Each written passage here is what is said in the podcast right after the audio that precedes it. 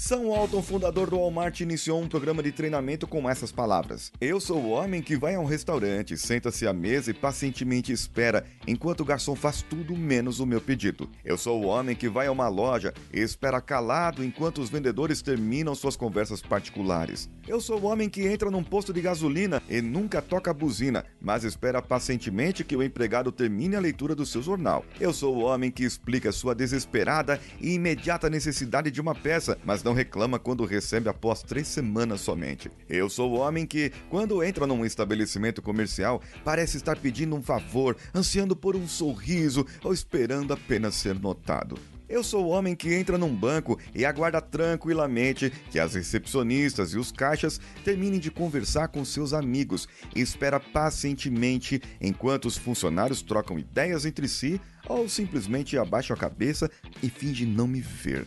Você deve estar pensando que eu sou uma pessoa quieta, paciente, do tipo que nunca cria problemas. Engana-se. Sabe quem eu sou? Eu sou o cliente que não volta nunca mais.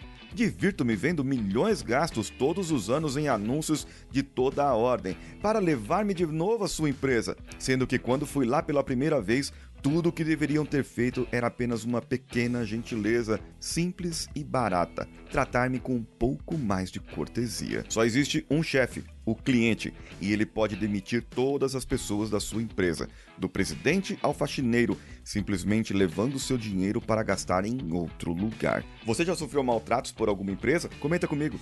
Esse podcast foi editado por Nativa Multimídia, dando alma ao seu podcast.